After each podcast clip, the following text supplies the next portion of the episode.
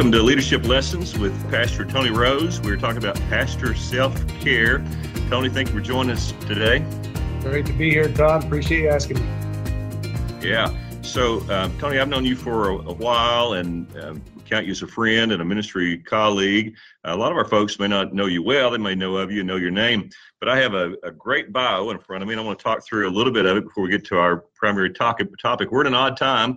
Pastors are facing challenges that they didn't anticipate 2 weeks ago. So we are 2 weeks into our governor's initial announcement about churches not having services, which was on a Wednesday, clarified more on Friday.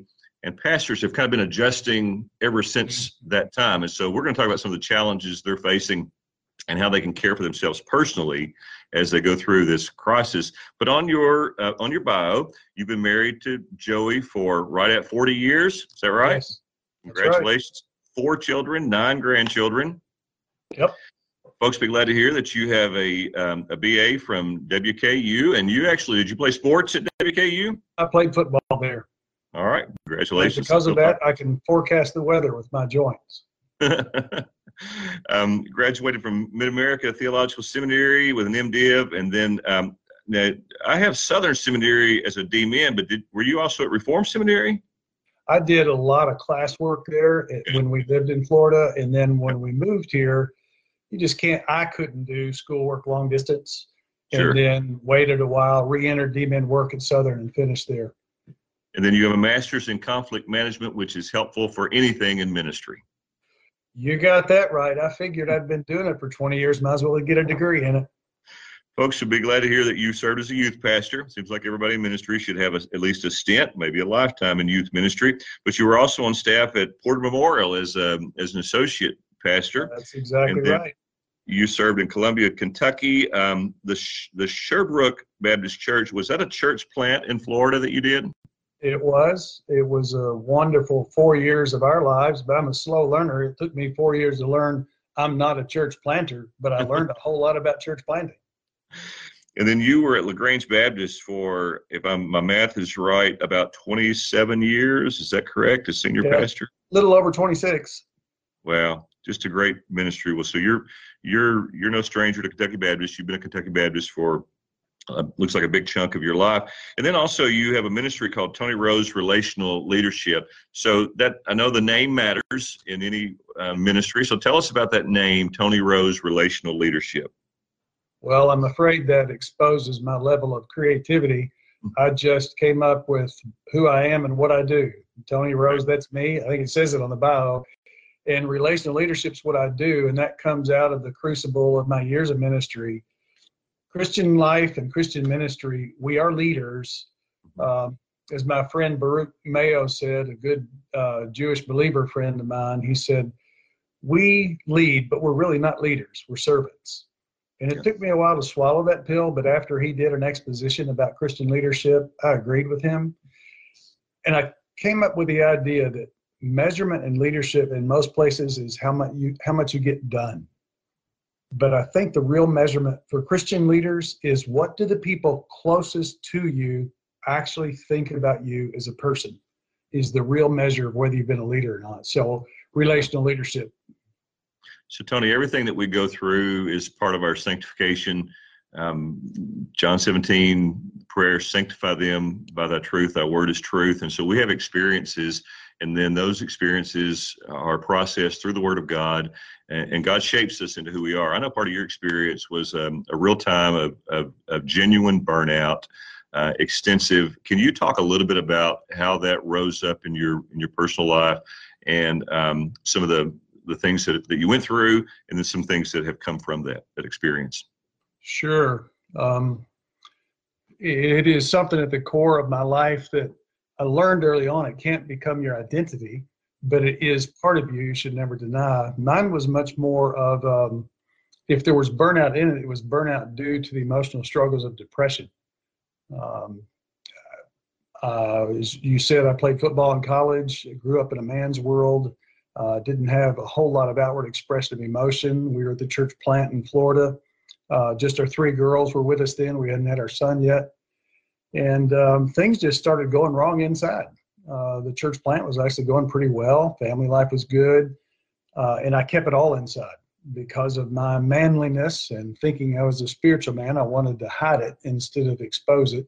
Mm-hmm. And I hid it so long, it just sent me into a spiral. I didn't know what to do and waited too late to cry for help. And by the time I did cry for help, it was a dark, dark place. And yeah. there was a short period where for me, life did not sound as good as death. Death sounded better. Mm. It was frightening, actually, and I was very confused. But God is good at bringing good out of trouble and good out of evil, even. And that is the ground that he used to plant the seeds of most of my ministry from those years afterwards. That was 1991. What are some ways, Tony, that you received personal help and care? What did you find helpful in addressing the depression, the burnout, everything that went along with it? Well, without question, earthly speaking, the greatest blessing I had was a supportive wife. Mm-hmm. Men, ministry or not, or women that go through depression that don't have a support system around them are the most vulnerable. In the church, what I was able to share with them, they were gracious and supportive. Through connections, was sent to a psychologist, actually. And I still had enough pride in my depressed state that I did not want to go see a counselor of any sort. Sure. And really wanted to wear camouflage and duck behind bushes when I went to see him because he was on campus at a college where some of our church members went. Oh, wow. I did not want to be seen going to see somebody for my own needs. Right. But that was some humiliation that I needed to find out what being human really was. Well, so I've heard you talk about some books that were helpful during some of that time. I know the Bible saw you through. Talk a little more about some things that you found helpful to work through that or to process through that difficult season. Oh yes, it was strange, very strange that this was the path for me. But that's typical of how God does things. I looked for some Christian literature that could speak to my soul, and in 91, I just couldn't find any. Not that spoke a lot. I'm not saying there weren't any, but I couldn't find anybody's vocabulary that reached my soul. And that's when I say I stumbled onto the Puritans. Of all people, some folks, I wouldn't recommend reading the Puritans during depression. You might get more depressed if you read the wrong part. Somebody defined Puritans as, a Puritan is a man that is worried that someone else somewhere in the world is having fun. Well, that is not at all them. I found my way to their pastoral writings, and they spoke the language that reached my soul. They identified, of course, they used the term melancholy, that was a very normal part of life for some believers, not all. It wasn't typically spiritual in nature. They called it a physical problem and didn't believe that prayer or the scriptures were the key to healing, but an addendum to physical healing so your soul then could be made well. Mm.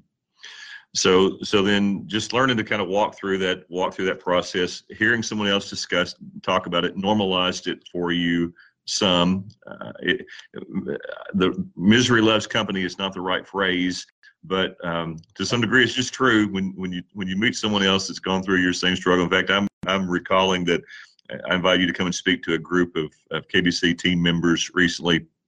And while you were speaking, folks used the language of this guy's been reading my mail. I don't really get that much mail, but I do journal, and I journal some pretty intimate thoughts. And so I thought, Tony's been reading my journal, as I heard you describe some of the experiences that you had with burnout, with depression, with just trying to process and keep moving forward at the same time. Any particular Puritan writer that you have found especially helpful, just on that subject of burnout depression?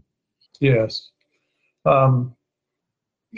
a comment about what you just said, Todd. That is the beauty of suffering: is you get the comfort of God, and then He gives you the ability to comfort others who are in the same boat. 2 Corinthians 1:4. You just paraphrased. You got it. Yep. You got it. That's a chapter that's a camping spot for me, and. Mm-hmm. I don't necessarily like the truth. I do love it. And the truth is that sometimes the only way to learn compassion is to go through the school of suffering. Right. We just need it. But the first Puritan that helped me, strangely to me even then, was Richard Baxter. The only thing I read by him was the Reformed Pastor. And in that, I found him to be a rather direct and harsh man, even at times. But I read that when I was pre-depression and younger, because I had to, I think, maybe in a seminary assignment. Sure. But I stumbled on the strange thing in, probably in Christian Directory, volume 1 of his works, called A Word to Those Who Suffer from Melancholy and Those Who Care for Them, something on that order. And it's just about 7 pages of his direct writing about what melancholy is, how to deal with it, and how to help those who have gone so far they've lost their reason and wit. To date, it is the most accurate description I have ever read about the person who's experiencing melancholy or depression. Wow. So you just made a comment then that kind of pivots to what we're talking about today. So you said the only way in many cases is to really learn compassion is to go through something that prepares you to show compassion to others who are going through the same thing. That's not exactly the way you say it. One of the things that pastors are going through right now is they're dealing with crisis ministry. And in crisis ministry, everything is upside down. Everything changes. The plans that they made for tomorrow may not hold up when tomorrow actually comes. The routine that they had in place 2 weeks ago, their weekly routine of whether it was summer preparation or visitation or phone calls or counseling or whatever they did, all of that has been put to the side, and now brand new requirements have been placed on them. So let's talk a little bit about crisis ministry. How would you describe some differences between regular ongoing ministry and then this interrupted season that we're in of crisis ministry? Probably one of the core differences is the sense of control or lack of control. And there's a positive and a negative side to that. When things are going as whatever is normal for our life and ministry, there's an essence in which our routines are godly. All of us need routines. I think the way God created this earth with his rhythms of cycles of the moon, the month, the week he gave us in creation, the tides, all of those things show that rhythmic patterns are a way of progress and sustainability. So we have a God-given one, and ours is every 7 days. And that's why I'm disoriented right now. I don't have my 7-day schedule of being a pastor since I retired. Yeah. But the negative side of that is routines can also lull us to sleep. So crises, they disrupt the routine, which is always hard for us to handle. But the gift that crisis gives us is a new pair of glasses to see what we do not and cannot see during the days of routine. Okay. So both of them have a positive and a negative side. And I think the difference would be is we are forced to see in crisis that we actually do walk by faith every step we take. I don't know a single person in ministry that can really say, I know what to do next right now. Yeah. We might know. Go ahead. No, we might think we know, but yeah. But you're right. And so, you know, every day I put together a little list of things I'm thankful for, and they usually are related to the past 24 hours. But boy, that list has changed pretty dramatically in the last few days. I'm thankful for the Lord. I'm thankful for his word. I'm thankful for time to pray. I'm thankful for good insights that he gives. I'm thankful for friends. I'm not sure I've ever had just the category of friends on that list, though I appreciate people. Those friendships have been more meaningful in the last few days. Family time, extended family time. Some folks are getting used to working from home, which is a real challenge. There's been some really funny things out on social media about people working from home. I heard somebody say, not only do I need to social distance myself from people, but I need to social distance myself from the refrigerator and the snack pantry in the house, or we're going to be put on too many extra pounds during this time. Tony, can you think of a biblical example of crisis and someone who walked through crisis in the scripture that might be helpful for us to think about? I don't think I'm ever asked about crisis in any context. Daniel's not the first character I think of, Todd. Okay. It came to me years ago studying through the book that he had an established habit, and his habit of praying 3 times a day with his windows open toward Jerusalem.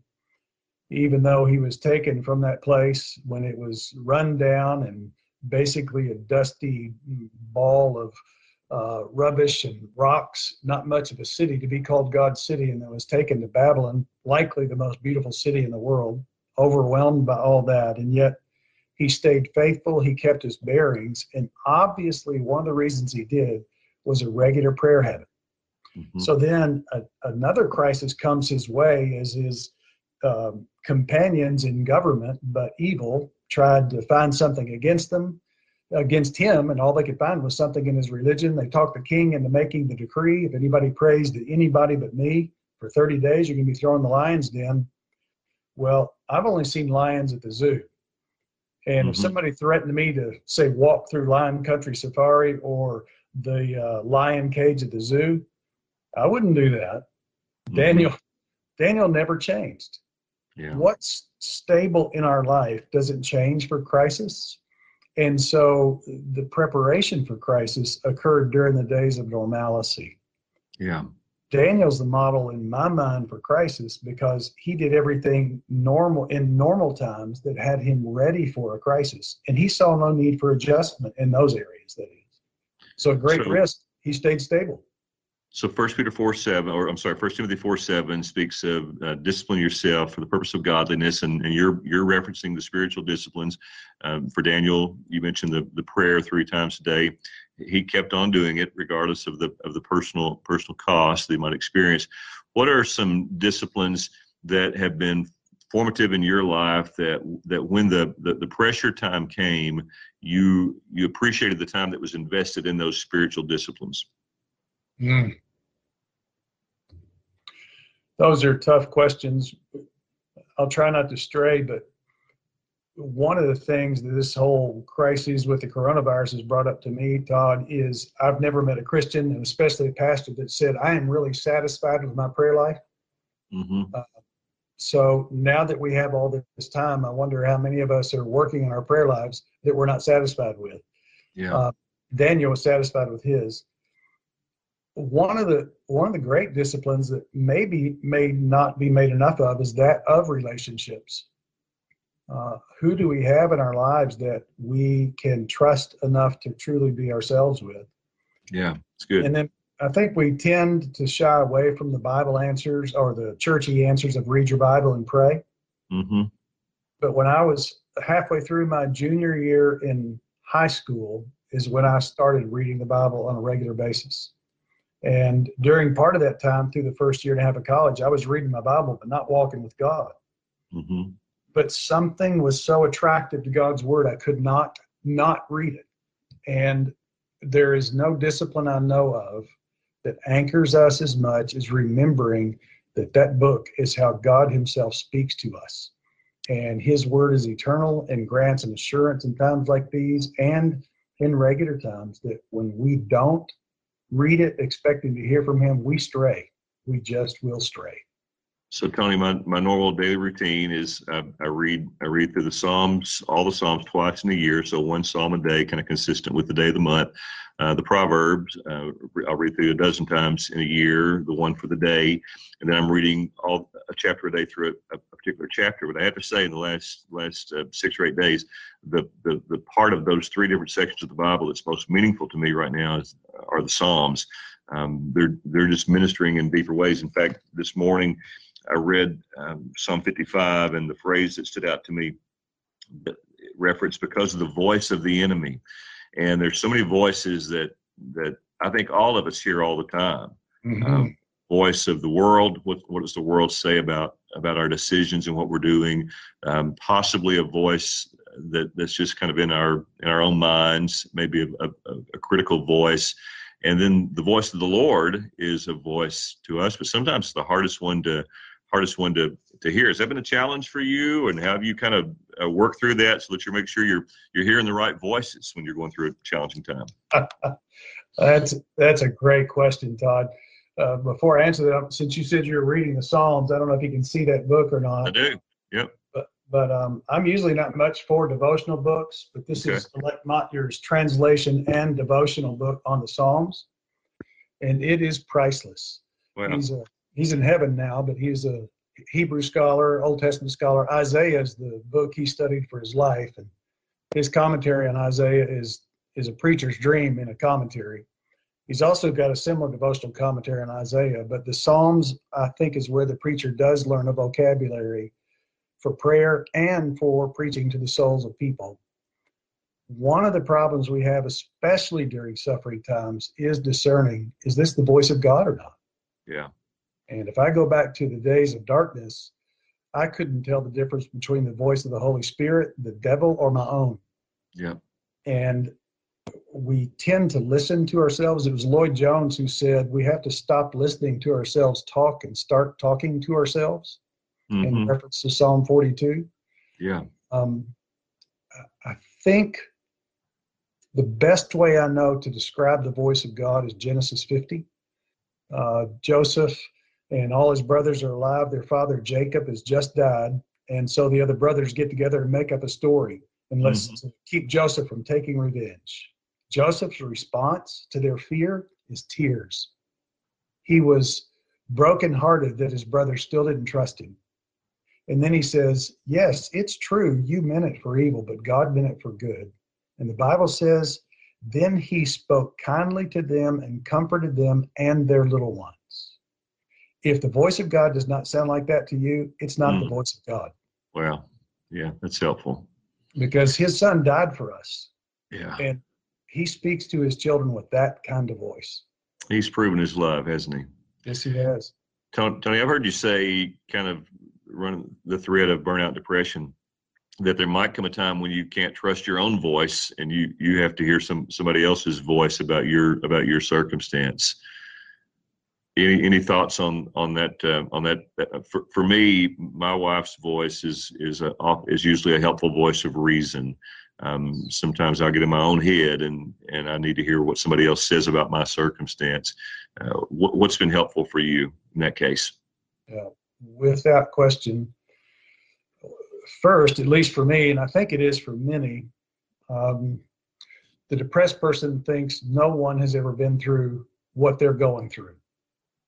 That's why it's important to have a friend who's been there if you can. Yep.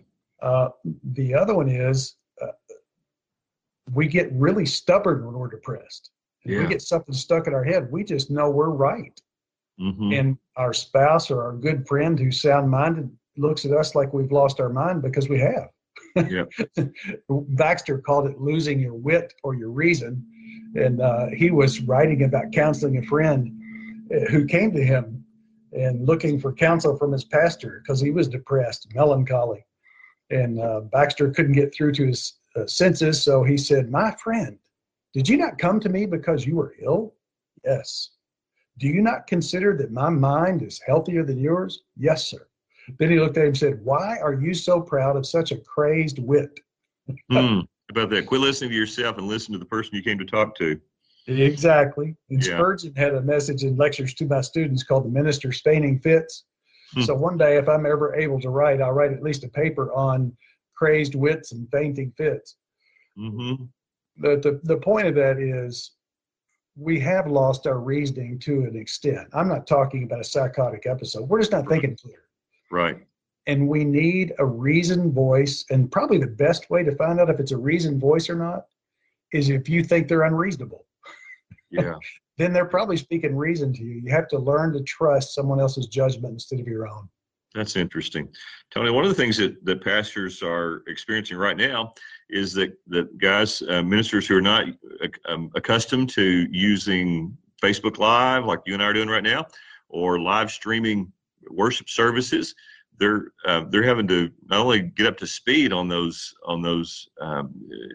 tools, but then they're having to watch themselves in some cases watch themselves preach, which is very uncomfortable for most preachers. One of the things that could happen to a pastor during this time is he might find himself comparing himself to some great church that's been doing this kind of ministry forever and ever and ever, and boy, their skills are great, their camera angles are just right, and he's just working with a smartphone and a Facebook page, or possibly a video camera or a stationary camera. How do you keep from comparing yourself to other ministers and your perception of their ministry? That's great, Todd, and I'm sure our time in this unique coronavirus age accentuates that. Frankly, we're doing this Facebook Live thing right now, and if it weren't for Troy and Brandon in the background, I wouldn't know what to do. So we've got help. That's exactly right. Comparison is always a plague in ministry. Yeah. And there are only two possible outcomes in comparison. One is you will either become so arrogant and prideful, people can't stand to be around you. Right. Or you will get so depressed, you don't want to be around people. Yeah. There's no good thing that comes from learning from others is fine. Comparing, God only made one of each of us, and he did it the way he wanted it done. And that's one of the ability that we can do this during this time is a blessing of the internet and technological age, but it's also a burden. I'm sitting here in my study at home looking at you in your study. Sure. But you're not here with me, and I'm not there with you. Right. So I literally am talking to your avatar. I'm talking to a mediated Todd Gray. Sure. So the point of the church process is this is going to come to an end. And you are the pastor of the church that you are in that location with, and you are the only man those people know as pastor. That's so helpful. The best preacher on the internet can't do one personal thing for them. As a matter of fact, eternity will reveal for us that some of the most apparently fruitful preachers on the internet were morally unfaithful or not even born again, because we can't judge those things. Right. But local pastor, you get to touch him and watch him with his family and see if he loves you or not. Now, that puts us all under, but that's where God goes. Go ahead. No, that is so helpful because, you know, the first church I pastored, in humanly speaking, I had no business being a pastor. I'd only been saved for a short time. I hadn't listened to that many sermons. I'd never preached one, had no training whatsoever, and was called to pastor a congregation and just struggled.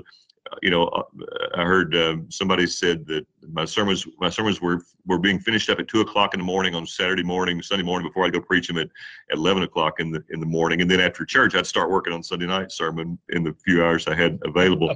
But I would read some John MacArthur commentaries occasionally, or listen to John MacArthur at that time cassette tapes. I'm aging myself, my age, and I would compare myself that. You know, only if John MacArthur was pastoring this church, they would be so much better off if they had someone like that who was preaching to them.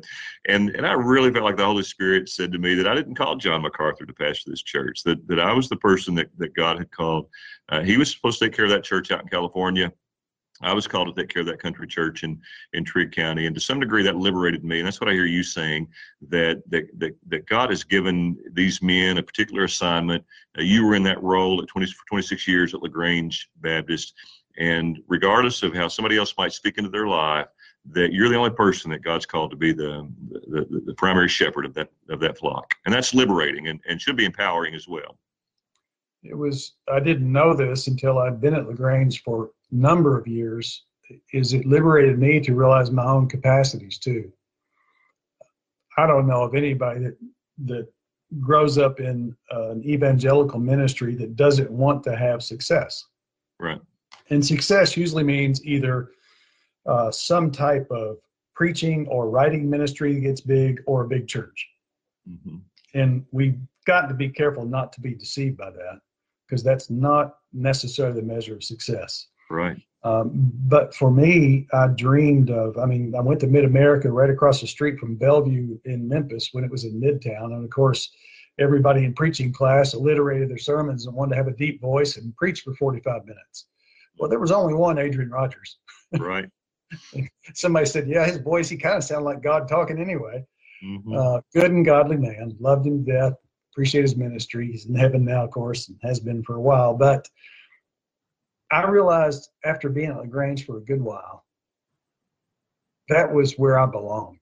I could not have handled a large ministry. I understand a lot of things. I've got some intellectual abilities. I can speak, but to administrate, lead, and carry the load of being a shepherd to a large group of people, Mm-hmm. I don't have those capacities. So I would have disrupted a church and my own life by trying to do what I can't. So the beauty of that is the only man that can really live life to the limits is the man who knows his limits. Wow. And John the Baptist, of course, is our biblical model for that. His disciples were all upset because Jesus was baptizing more than he was. And that's why I know John the Baptist was not a Southern Baptist, because he said he must increase and I must decrease. He was happy that Jesus was baptizing more. So take stock of the giftedness that God has given you. Don't let no man think more highly of himself than he ought to. Any ministry we have is a gift from God anyway, and we ought to give thanks for it and serve our best there. Here's a question that came from one of our listeners. How do you think the church will be different after this crisis has passed? What do you see different on the other side? I think there are potential good and bad differences. Neither of them to be worried about or rested in, but I think that some people who were on the edge could possibly drift away.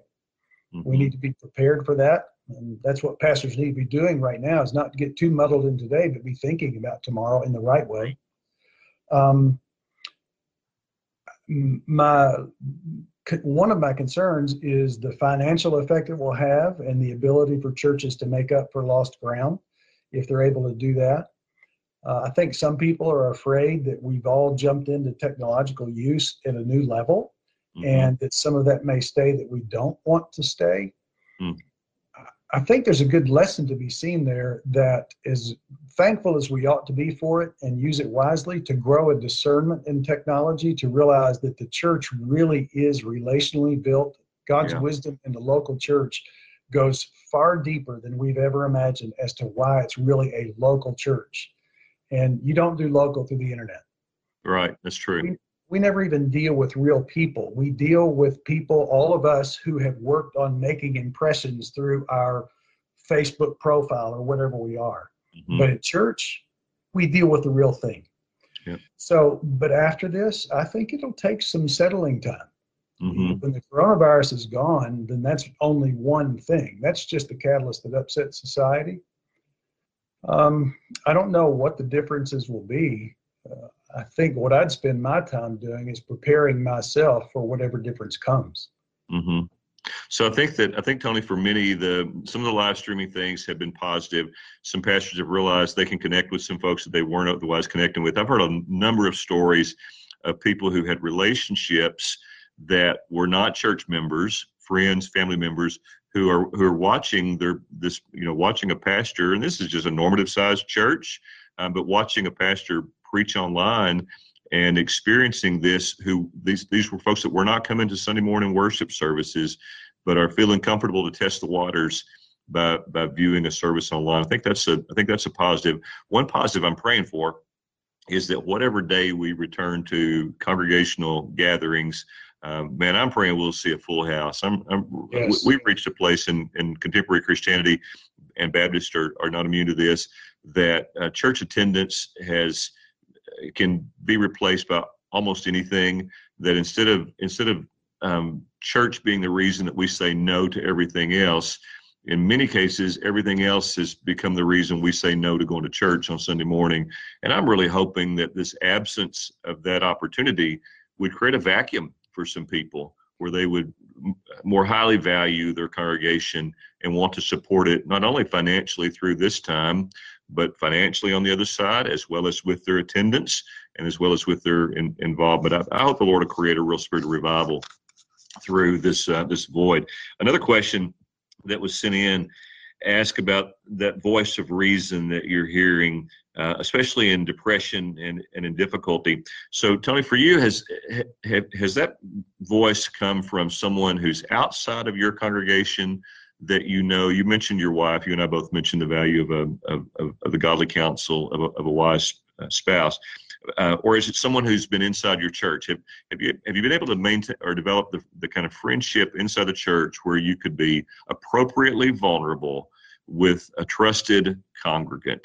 And if so, what kind of guidelines or wisdom would you put around someone who thinks they want to share a difficult mental emotional time they're having with a church member? That is a question that'll be at the core of pastoral life until Jesus comes back. I'll say several things about it. I wish I had more specific chapter and verse in Bible to say what I'm going to say, but because I'm going to say it not too dogmatically, but based on experience. One of the benefits of a long pastorate is I knew who I could trust in my church. Mm-hmm. And I was blessed with a lot of quality men. And there were several that I could sit down with and share part of my experience with them. I wish the next thing I'm going to say weren't true, but I'm afraid it is. And that is, I think every pastor probably needs someone outside of his church that he doesn't have to have any breaks with. Yeah. Where he could drive his car full speed. Yeah. Talk and say as openly as he knows how, because one of the reasons we won't open up is we are so prideful. Mm-hmm. Other one is pastors, we are like everybody else, but we have this special insecurity because we're supposed to be spiritual leaders. And when we're assaulted on the inside like that, we feel weak and vulnerable. We defend instead of open up for help. And mm-hmm. one of those reasons is we don't know if our church is going to love us or kick us out. Right. It's a touchy area. So I think in the best of situations, a pastor needs a very kind discernment of what is appropriate to talk about with anybody in his church, and pray that God will provide you with a good, godly friend outside of the church who will love you no matter what, but also tell you the truth no matter what. Tony, I think that's helpful. And you know, I heard you use the word trust, and learning about trusting people that can handle or share confidence. And part of it, I'm thinking, is not only trust them with the information, but are they capable of hearing that information about their pastor? Are they able to understand that their pastor struggles too at a pretty deep level? Or would that somehow, do they have such a view of their church leader that would personally impact their own faith? So I think that is a big decision. One of the things that helped me in a particular case was I just needed two or three folks I could talk to about something. I had a situation that was extended over a period of many, many months. Connie, my wife, was obviously a great listener, great prayer partner, and God gave her wise counsel. But I had some people in mind that I kind of wanted to share, two or three people I just wanted to bring into a smaller circle. And I said, Connie, who do you think I could talk to about some of this? And she said, you ought to talk to that pastor. And then she described him, and it was exactly the guy that I had in mind. And it was just, you know, she saw that too. She saw this was a trustworthy person that I could share openly with. The confidence was going to be kept, and that he would also be helpful and pray. And boy, that was liberating for me, as you said, to have a couple of people to be able to share openly with about an experience. So here's something that pastors are beginning to experience. So we're 2 weeks into this kind of crisis period. Mm-hmm. Things are upside down. Routines have been shaken up. A pastor comes to church on, whether it's a single staff minister or a multi-staff minister or bivocational. He's got his plan in place for Sunday, and he heard, no groups larger than 50. And he said, okay, I can't do that, so I'm going to adjust, and I'm going to do this. Then he heard, no groups larger than 10. And he said, okay, we'll try this. And then he heard, hey, you don't need to be getting together at all. So he's having to respond to all those things. Some things that pastors are beginning to experience right now, 2 weeks in. Some are experiencing fog, brain fog.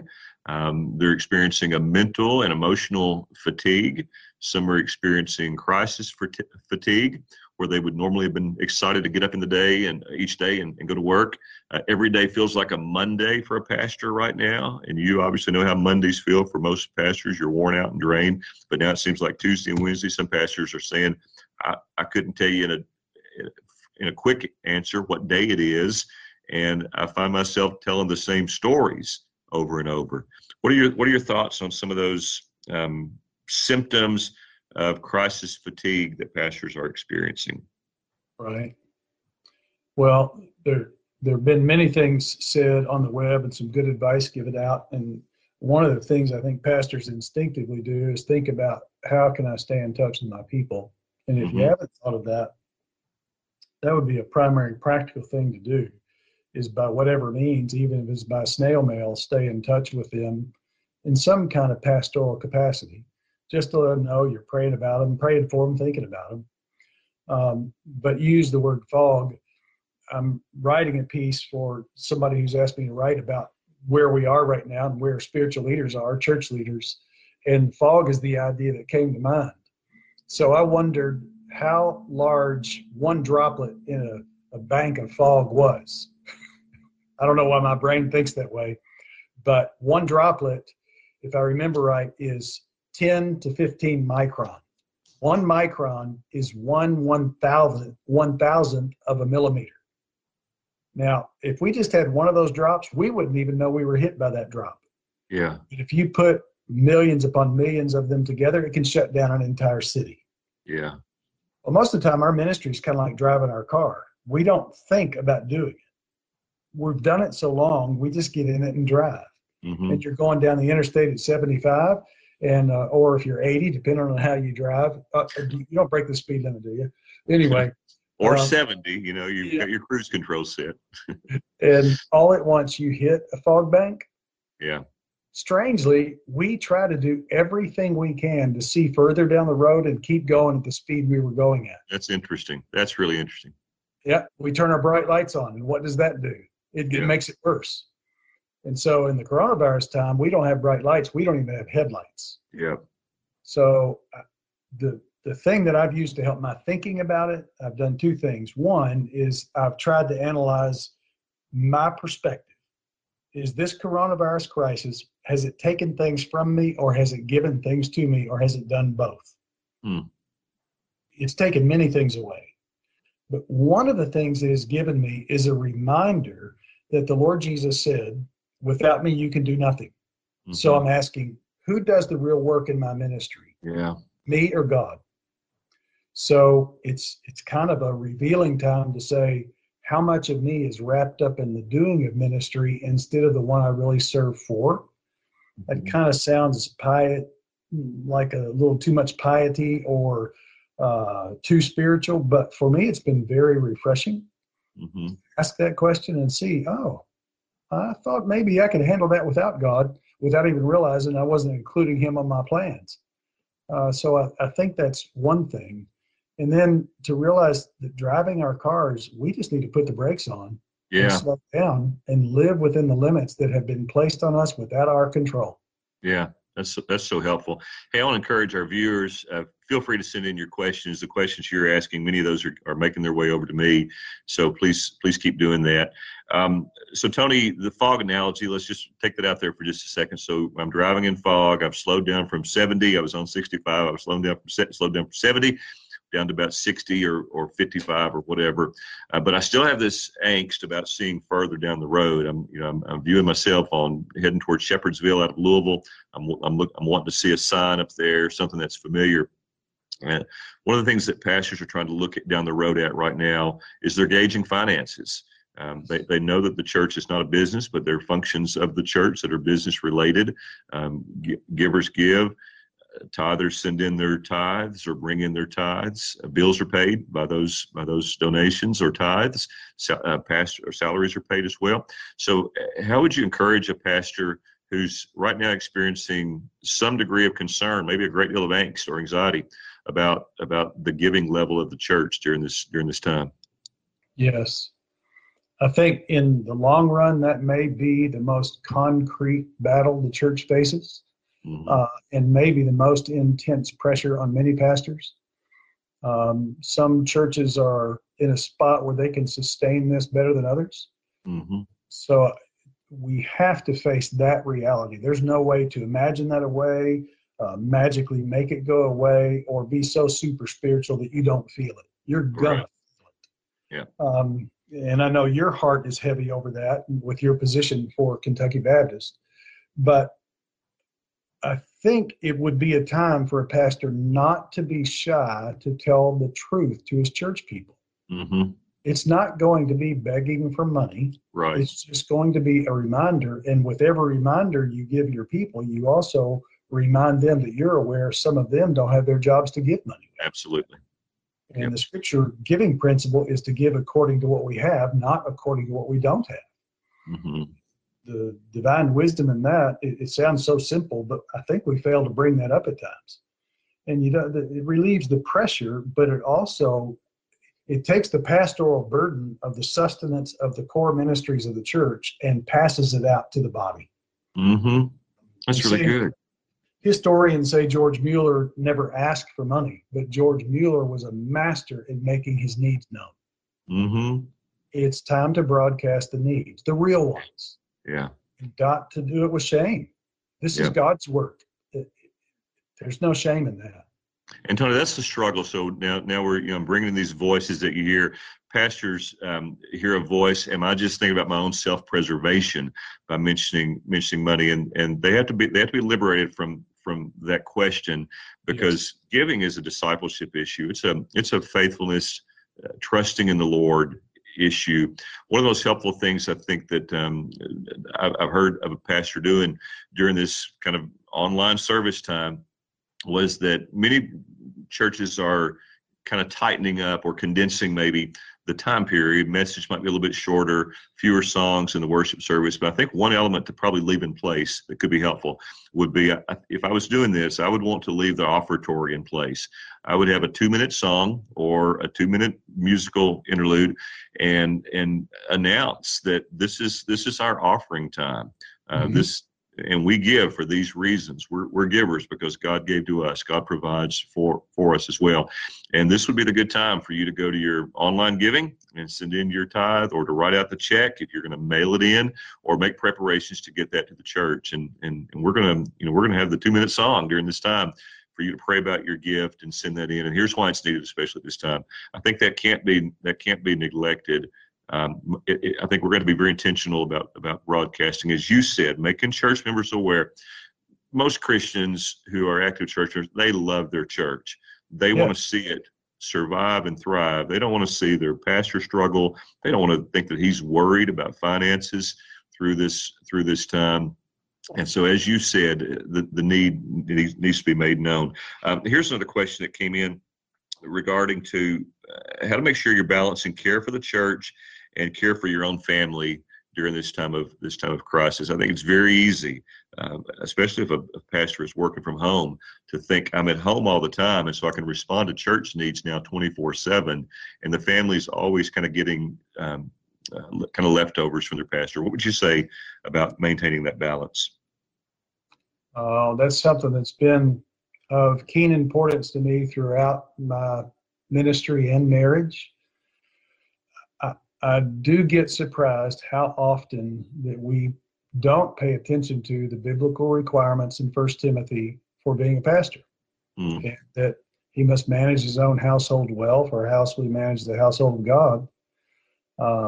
Be a one-woman man, be faithful, teach his children rightly. We don't have an option there at any time in life. Right. We really don't. And I just spoke with a good friend of mine out on the West Coast today, good and godly man.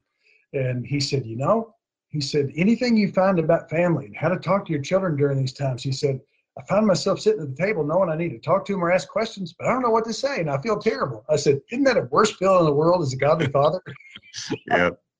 So the natural strains are going to be there. And yeah, in one house, it doesn't matter how much you love each other, you are going to get on each other's nerves. But the church needs Jesus way more than they need the pastor. Yeah. And if the pastor spends his time giving the church Jesus instead of himself, he won't grow out of proportion, and his family will be safe. That's interesting. That sounds sanctimonious, but it's true.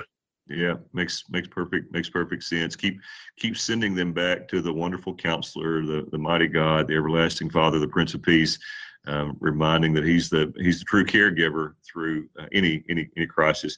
Tony, some pastors are watching us live during this time. Others will watch later through this Facebook opportunity. If you were sitting down face to face with a pastor right now, and he just said, Tony, any wisdom for me as I try to lead a church through this crisis? How should I be taking care of myself? What routine should I have in place that I'm trying to get in each day to make sure I'm caring for myself. Because if the pastor burns out or gets overly fatigued or becomes overly discouraged, then he can't help his church, he can't help his family. So how should I care for myself during this time? That's very good, Todd. The simple answer would be the same way you care for yourself at other times. Mm-hmm. But that's the beauty of crises. They reveal where we're not. Mm-hmm. And the whole idea of self-care, what you said, I think, at the very beginning, I think the first time I heard the idea of self-care, I thought it was sinful. Mm-hmm. Because I'm not supposed to think of myself. But that's not true at all. Right. If we don't have the discipline of caring for our own selves, a creature that God made in his image and has called us to serve his church, actually, we need to be the most fit psychologically, morally, physically of anybody in the church if we can be, because mm-hmm. we're tasked by God himself to shepherd that flock. Right. So there are a number of things to do. I have a word for the year this year. I'll show you another book. This is a little book by Puritan Jeremiah Burroughs, the Rare Jewel of Christian Contentment. Okay. I have to work hard at contentment. Could you give that title, the title and author one more time? It's Jeremiah Burroughs, The Rare Jewel of Christian Contentment. Okay, thank you. This is a booklet format. He's got a whole book on it, not a large one, in the Puritan paperback series, I think. But this has revealed more of my discontent than anything has in a while. So, you know, can I be content when I'm limited to my house, when I want to go out, when I want to do anything? Mm-hmm. And the other thing that's important to me is it's a wonderful time for proper self-examination. Horizontally speaking and spiritually speaking, the thing I deal with most for myself and with pastors is having an accurate self-knowledge or self-understanding. Mm-hmm. I learned that if I didn't understand myself, I couldn't truly apply the gospel to myself. I couldn't be open with God about what I really was if I didn't know what I was. Mm-hmm. And when I built my ministry based on a persona instead of a person, it built also insecurities inside, fear of man inside, fear of being found out. So times like these strip all that away, and I would just ask God to speak to me with his words and his x-ray vision that he has through the word that divides between soul and spirit, and realize I'm naked and laid bare before the eyes of him with whom I have to do. But right after that, realize that we have a great high priest, Jesus, the Son of God, who invites us to come to his throne of grace. Yeah. When's the last time have we been at that throne of grace and been stripped bare naked and found ourselves accepted in the beloved and found a confidence we didn't know was there to be found? So I'm hearing you say, be very honest and transparent with the Lord. Confess your weaknesses, confess your struggles, confess your worry, your anxiety, all the pressure that you're feeling. Confess that to the Lord, and just let Christ, our high priest, begin to minister as only he can. Yes. And the other thing is very practical. I don't know anybody that hasn't said this, that if I had more time, I would do this. Yeah. I'd learn to play the piano, or I'd read this book, or I'd pray more. Well, we've got the time. Got some time. Good time to take up walking, or I'm not going to be a doctor and prescribe any kind of physical routine for someone, but it is a good time to pick up some routines that we didn't have before. Tony, one of the routines for me that was really helpful through a real season of burnout, in fact, there were three things I put in place and that were sustaining. I couldn't stop my work because my family depended on what I was doing at the time. I couldn't take a long break from the church because the church just didn't have the resources to provide for a long break. So what I did do was I started practicing a weekly Sabbath. I tried the best I could to shut it all down for one full day if I could. And I could, and it was hard to do that 100%, but to not think about work or to engage in work for one day a week.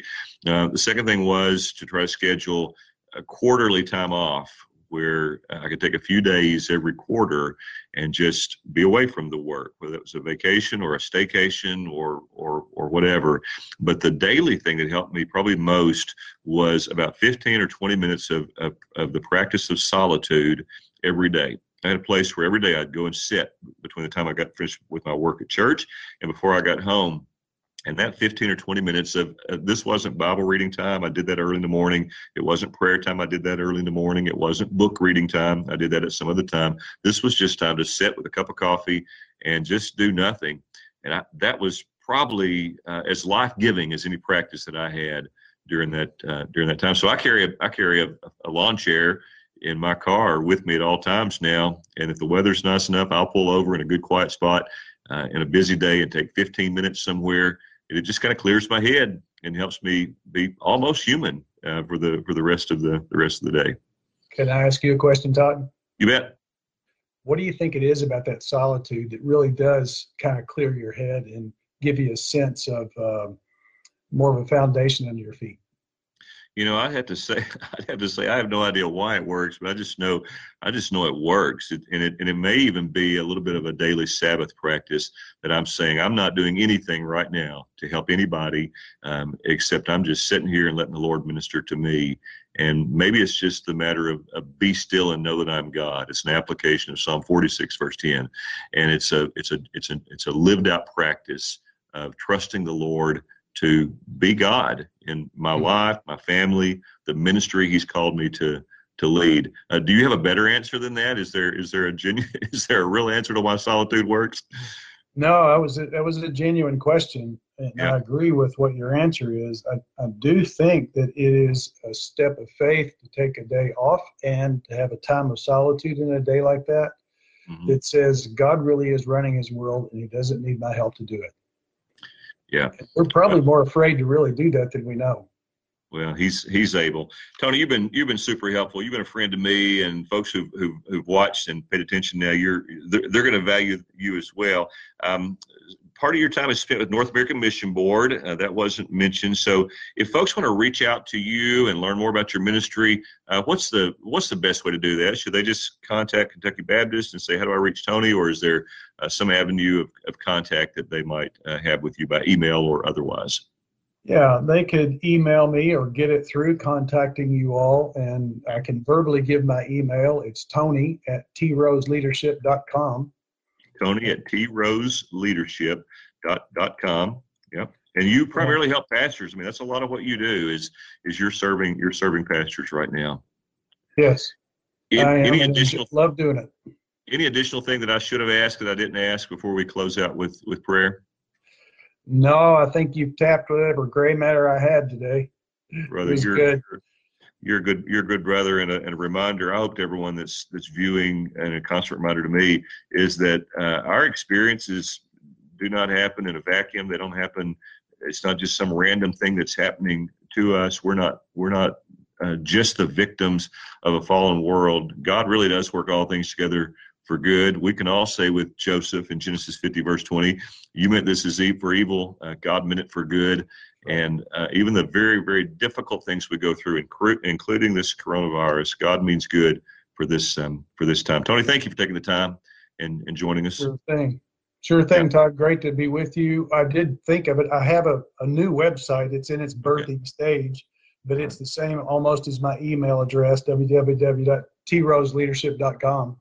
All right, www.troseleadership.com. Let me pray for us, and we'll conclude our time. Great, God. Dear Lord, thank you for Tony. Lord, thank you for 2,360 Kentucky Baptist pastors trying to lead churches the best they can.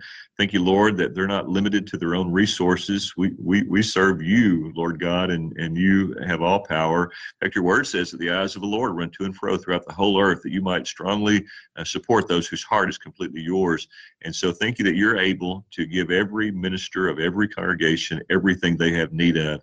We're reminded, dear Lord, that your name is Jehovah Jireh, that you're our provider, and you've promised to meet all of our needs according to your riches and glory through Christ Jesus. And Father, we believe not only financial and material needs, but also mental, emotional, spiritual needs as well, friendship needs, relational needs, everything we have need of. You're able and glad, dear Lord, as Tony's helped us remember, to provide. Please help pastors, Father God, to hear your voice above every other voice during these days, to walk close with you, and that we can, it can be said of us as it was said of Enoch, that Enoch walked with God and he was not, for God took him.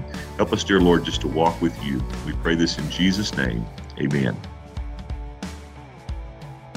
Thank you for listening to Leadership Lessons with Dr. Todd Gray. Find past episodes on our website at kybaptist.org/leadership-lessons.